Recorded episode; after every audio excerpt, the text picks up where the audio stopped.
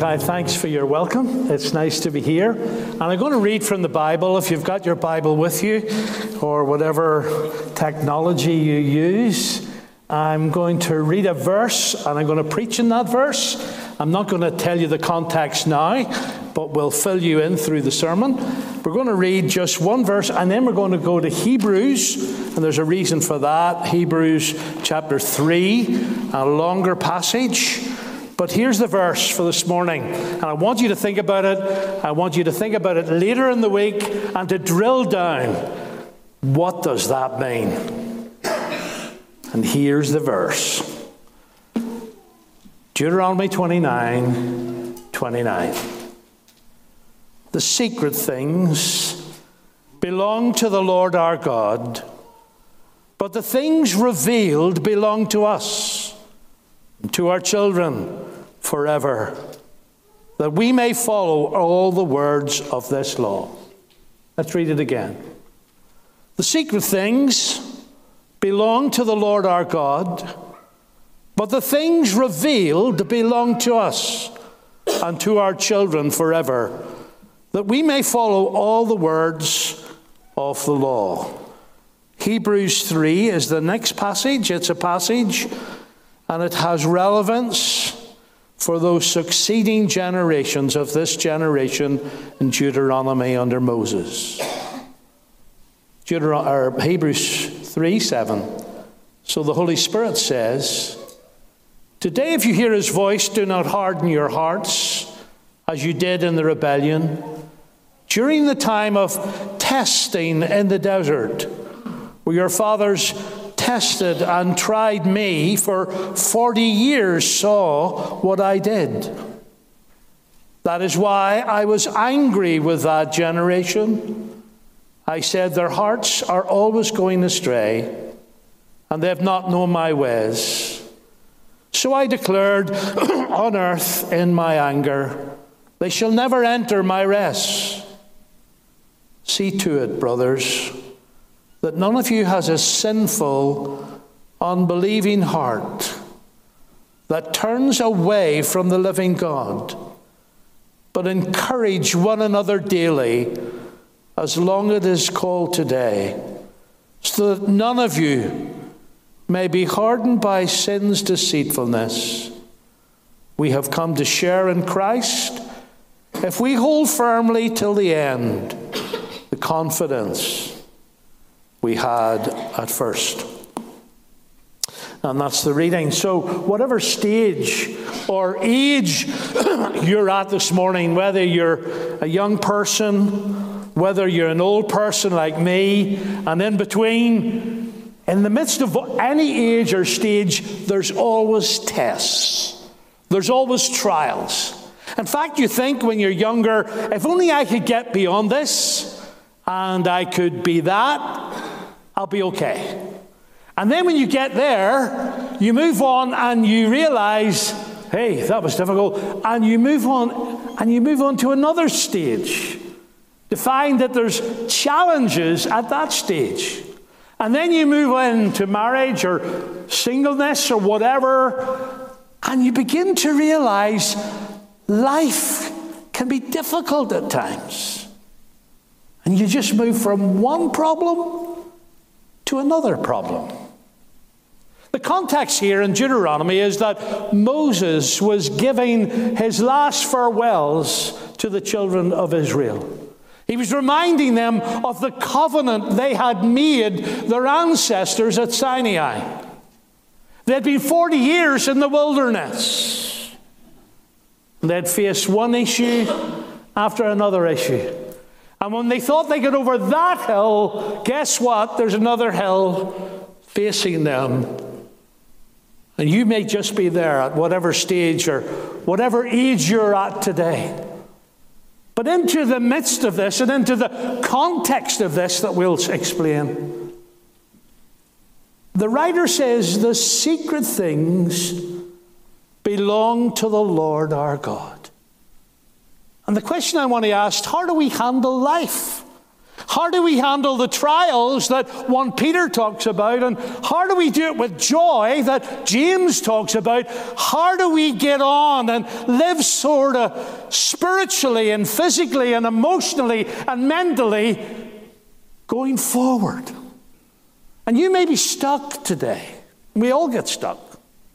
You would say, Freddie, you don't know my world, you don't know my context, you don't know where I'm at, and I don't. But I believe that God's word is relevant. How can we live with stuff going on in our lives that are hard to compute? And I'm suggesting this verse, and the theology undergirding it is a great help. Look at the verse again. You have it in front of you. Secret things belong to the Lord our God, but the things revealed belong to us and to our children, that we may follow all the words of the law. Oh, that we could grip this. Oh, that we could catch the force of this, the content of this, the context of this, the application of this. The book of Deuteronomy con- concentrates on the events that took place in the final weeks of Moses' life. He's about to die. There's a new guy on the block called Joshua. He's coming up, and Moses is leaving his last sermons or farewell speeches. In it, God is giving hope for the future while acknowledging the pain of the present. In it, God is saying to you, I get your pain, I understand your frustration, I know you, you're struggling, but I want to give you hope. And I believe that's what God wants to give us. For when we look out at the Middle East, we go, wow, what's all that? When we look at Russia and Ukraine, when we look at Northern Ireland, and I'm not going to mention the protocol, this one says that, this one says that. Hello, who knows?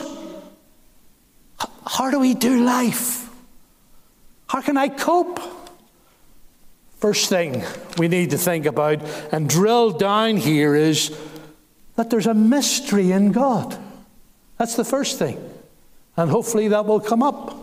Hello? There's a mystery in God. Because that's what the verse says. The secret things belong to the Lord our God. God has secrets only known to Him about the world and about your world and what you're thinking. Some of them seem to be horrific, they're impossible for us to compute. They're impossible for us to analyze and to understand.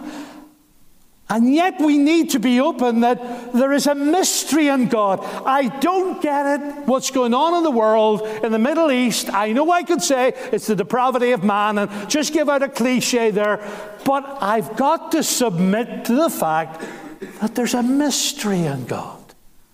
And I will never understand him. I will never fully comprehend him. I never be able to compute him and put him into a theological straitjacket. There's mystery. It reveals to us, yes, the depravity of men and women and the fruit of people's perception. In fact, Paul writes to the uh, Corinthians and says, There's a hidden wisdom in God, 1 Corinthians 2 and 7. But if you're like me, you struggle at times. You say, why is this happening? Why is it happening to our family? Why is it happening to me? I attempt to reconcile my faith in God and the facts. They don't seem to correlate, they seem to contradict, and I, I, I don't know where I am. I then thought about Isaiah 45 15, the 8th century prophet who said, Truly, you're a God who hides yourself. Isaiah couldn't understand fully the immortal, the invisible, the only wise God. And he says, God, you're hiding yourself. Good News Bible says, Truly, you are a God who hides yourself. He's a God at times, it appears, who conceals himself. And all this is a challenge. And he goes on, Isaiah, in Isaiah 55, 8, 9, he says, My thoughts are not your thoughts. God says, Neither are my ways your ways. But just as the heavens are higher than the earth, so are my ways higher than your ways. Mystery. So I conclude at times that it's actually impossible for me to comprehend the mind of God. He decrees things, He permits things, He allows things to come into my world and into my life and into the cosmos. And who am I? He's infinite. We're finite. He is immortal, and I am mortal. Just before Christmas, I went to see who was a lecturer in the Baptist College that Derek Baxter and I sat under for many years, called Norman Shields. He's in his 80s or 90s. Uh, John Brown's in his 80s, but no, 90s is Norman Shields. And I remember the things he used to say, and I was sitting beside him, remembering, reminding him and he would say, as he taught us theology at the college, there is mystery here. To probe would be impertinent. There is mystery here about the character and the attributes and the magnificence of God. Who are we to judge him? But I feel like the disciples at times, and I think you do too. Lord, I believe. Will you help my unbelief? C.S. Lewis said this As I get older, I'm being forced to live with mystery.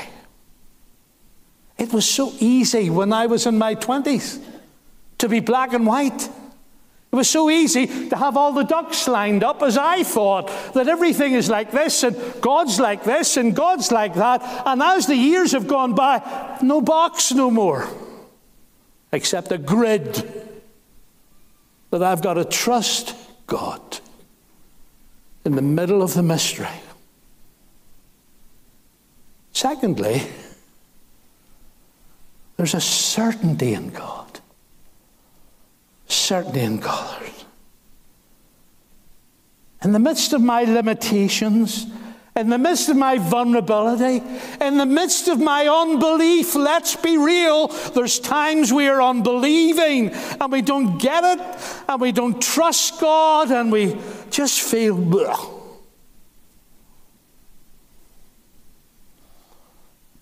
Get my head around this. I can't get my head around why this has happened. I'm forced to live with a paradox of a God who is among us and yet he's hidden. That's the paradox, the seeming contradiction that God is among us and yet he's hidden. He has purposes and plans, but the secret things belong to God. Who am I to question? Who am I to call him to the, to the court? Got to believe in the certainty of God. He that comes to God must believe that He is. Even though I cannot see Him, even though I cannot feel Him, even though I cannot touch Him, I've got to believe. And the sociologists would say, You're just believing because you were brought up to be like that. Well, I was never brought up like that. Do you believe in God? Maybe you've come to this church for years and you've never put your faith and trust in the Lord Jesus. You've never exercised repentance towards God and faith in Christ.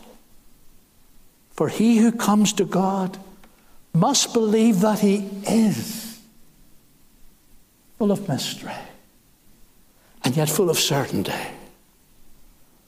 The things revealed belong to us. The secret things don't belong to us. The secret things we've got to leave. And we've got to say, as I have said nearly over 45 years in the pastorate, I don't get this. I don't understand this. I cannot compute this. I cannot bring this together. But I believe in God. Do you? The book of Deuteronomy along with the Psalms and Isaiah, reveal the attributes of God. In other words, His attitudes and His actions and His glory and His majesty that we've been singing about. This is our God. The otherness of God, the transcendence of God. Who am I to call Him into question? Secret things belong to Him. The things that are revealed, they belong to me and you in the midst of intellectual difficulties and confusion, God reveals things to them that are clear and unambiguous, and they are for them and they're for succeeding generations. From Deuteronomy 1 to Deuteronomy 30, he said, Here's the clear things, here's the unambiguous things, here's the things that you should get, and here's the things that you should do as I leave you. And Joshua takes over. Let's look at the context. The children of Israel are a crucial point in their lives, and it's a new generation. There appears to be a fork on the road.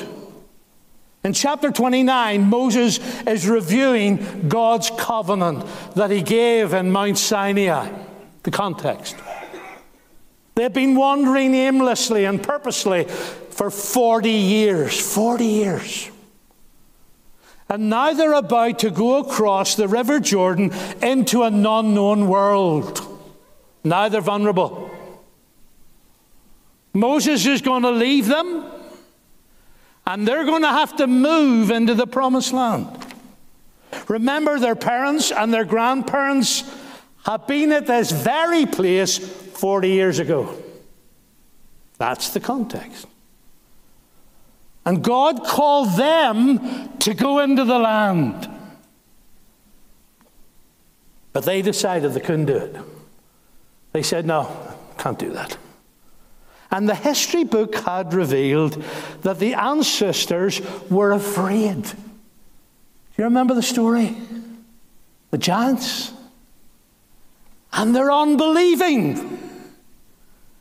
They can't do this. We can't do this. The, the giants are too big. And they become unbelieving. And they do not enter into all that God has for them. That generation, according to Hebrews 3, they died in the wilderness, most of them. They never got in. And here we have the children and their grandchildren. Will they do the same? Will they perpetuate the same unbelief? Their mums and dads didn't do it, their grandfathers and granddads didn't do it. Would they do it? Just hang back. Not believe God, not believe the promises, not believe the certainty of God. He revealed to them now on the cusp of their day and generation that the future, while unknown but a secret, only known to God, God knew all that lay ahead of them. And He reveals what they've got to do. He's about to die. Joshua is going to take over. Then, chapter 30, verse 11 to 19, what a challenge he lays out before them. He says to them, You know what? Guys, this is your day, this is your moment.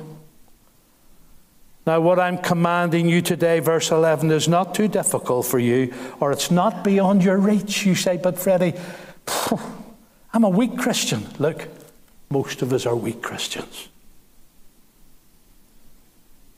In some department or another. It is not up in heaven so that you have to ask who will ascend into heaven, who will get it, who will proclaim it. Nor is it beyond the sea so that you have to ask who will cross the sea and get it and proclaim it in us. No, the word is very near you. It is in your mouth and it's in your heart so that you may obey. You've got to obey this. I know your mums and dads didn't. You've got to do it. And as I was with Moses, I will be with you. Young people, young adults, thank God for the past. Men and women, we were just talking in the prayer meeting upstairs, men and women, not just who grace the pulpit, but out there, live for the glory of God. Some of them didn't. You have the opportunity. Have the opportunity in your day and your generation to step up and say, I believe in God. There's a lot of stuff I don't get. It's the secret things belong to God. But there's stuff that I know that has been revealed to me in the pages of Holy Scripture that I can enter into all that God has for me. What about it? And he renews and he reveals the covenant here. He assures them with certainty, I'm going to be with you. God, through Moses, is saying, ah, As I was with him, I'll be with Joshua. It's a new day. Future is unknown, but God knows the future. And he discloses and reveals with certainty his power and presence. Chapter 31 and verse 8, he says to them, The Lord himself goes before you, and he will be with you. He will never leave you, he will never forsake you. So don't be afraid, don't be discouraged. That's easy to preach.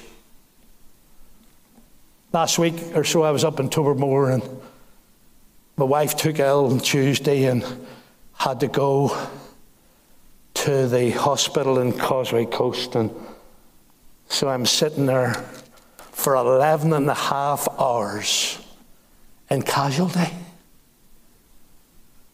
I'm impatient, really am. And my wife, who's so spiritual, she does my head in, but that's another story. We'll not, we'll not go there, other than she may be listening to this. So she said, Freddie, what about all this preaching you're doing? I said, Stop it. She says, what, what about all this that you believe with certainty that God's in control? I didn't feel. I don't like it. 11 and a half hours sitting looking people's faces and their backs. And she said, You got to believe now. You got to believe in this little trial of yours. God is in control.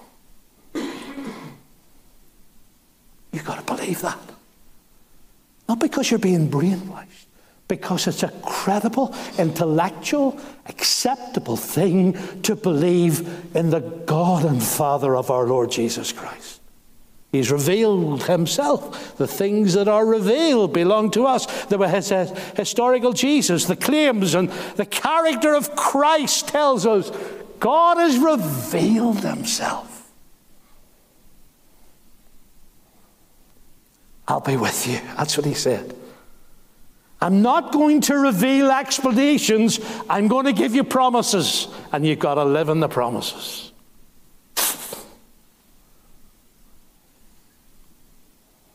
Do not be afraid, verse 8, 31. Don't, don't be discouraged. That's all right, you sin that Freddie. It's okay. You're talking a good game. I'm not. Trying to live this out. Is it hard? Yeah. Today we have a greater than Moses who says the same to us. He knows your unknown future. He understands and he wants to assure you do not be afraid. Don't be afraid. Ah, that's easy said. Look, this is easy preached. It may not be easy for you to listen to me, but I'm just saying, for me it flows. Do not be afraid. Do not be discouraged. God is going ahead of you. I've got to believe it. I've got to appropriate it. I've got to believe it when I am sitting there for hours, or when I am going for a cancer test, when I am going for my heart situation. I've got to believe. I believe in God. For he who comes to God must believe that he is. And he is a rewarder of those who diligently seek him. And thirdly, and finally, and my son used to say, that means absolutely nothing. Now I'm saying that about him. We've got to embrace the sovereignty of God. We must embrace sovereignty of God. The context again tells us, chapter 435, God revealed his commandments. They were shown these things. God says, here's what's revealed to you in the Decalogue. And we have the whole canon of Scripture. And you know what? You don't bother with it, many of us. Let's be real. But Freddie, it's hard. It's hard to concentrate. It's hard. And I get that. The things that God wants you to do and obey the word and understand the word of God. Hebrews 1 says, God spoke to our fathers through the prophets. Has in these last days spoken to us by the Lord Jesus. We've got to follow him. Got to embrace the fact that He is the sovereign Lord. He's in control of the world and the Middle East. He's in control of what's going on in Russia and Ukraine. He, he's in control of this little province of ours. And I've got to believe that and trust Him. And as you head out tomorrow morning or this week for that test, I've got to believe that God's in control. Secret things, they belong to Him. The things revealed, they belong to me. They and their generation were to follow the covenant keeping God. They were to take Moses at his word and to embrace God knows what he's doing. He is infinite. He is eternal. He is immortal. He is the only wise God. And I must bow in a sense of awe and humility at His sovereignty. He who's begun a good work in you will carry it on to completion. You say, but Fred, I'm a disaster. But God is sovereign. And He says to us again in Hebrews, I will never leave you. I won't forsake you. But what about my loss? Someone said that to me the other day. I've never experienced deep loss.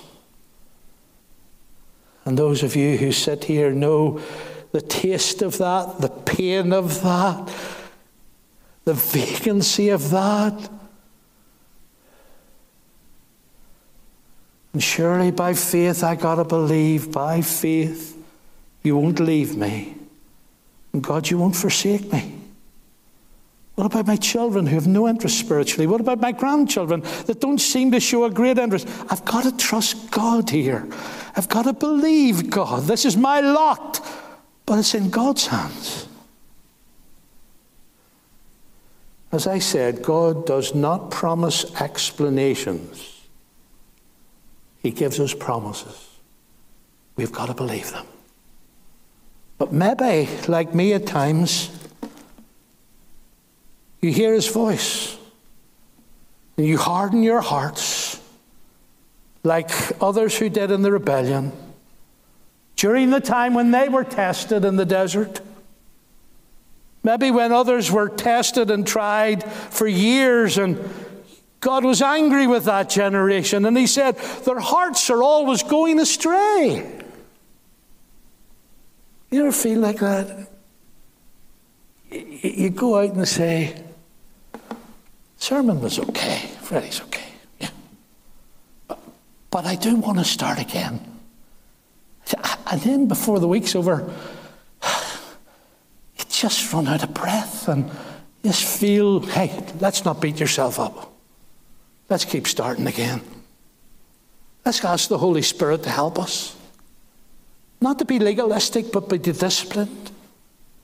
Lord, I, I, believe you're sovereign. I believe you're in control. I believe you're working all things after the counsel of your divine will. I got to believe that. But you know what? If I could put into practice half of what I know, I would be some Christian. But I struggle to put into practice half of what I know theologically, intellect. It's putting it into practice that's hard. That's why I need the help of the Holy Spirit. This is not sentimental gush. This is robust infrastructure that says, when I look out there, when I look in here, when I look around me, I could get depressed and discouraged. So, what do I call into mind? I call to mind that there's mystery here in God. I'm never going to understand all this. I bring onto the table that there's a certainty in God. He's revealed himself in his word and in his Son and by his Spirit. And above all, there's the sovereignty of God. He's in control. Will you apply that? Will I apply that? I hope so. Let's pray. And let's just take a moment just to be quiet. And ask God to help us apply this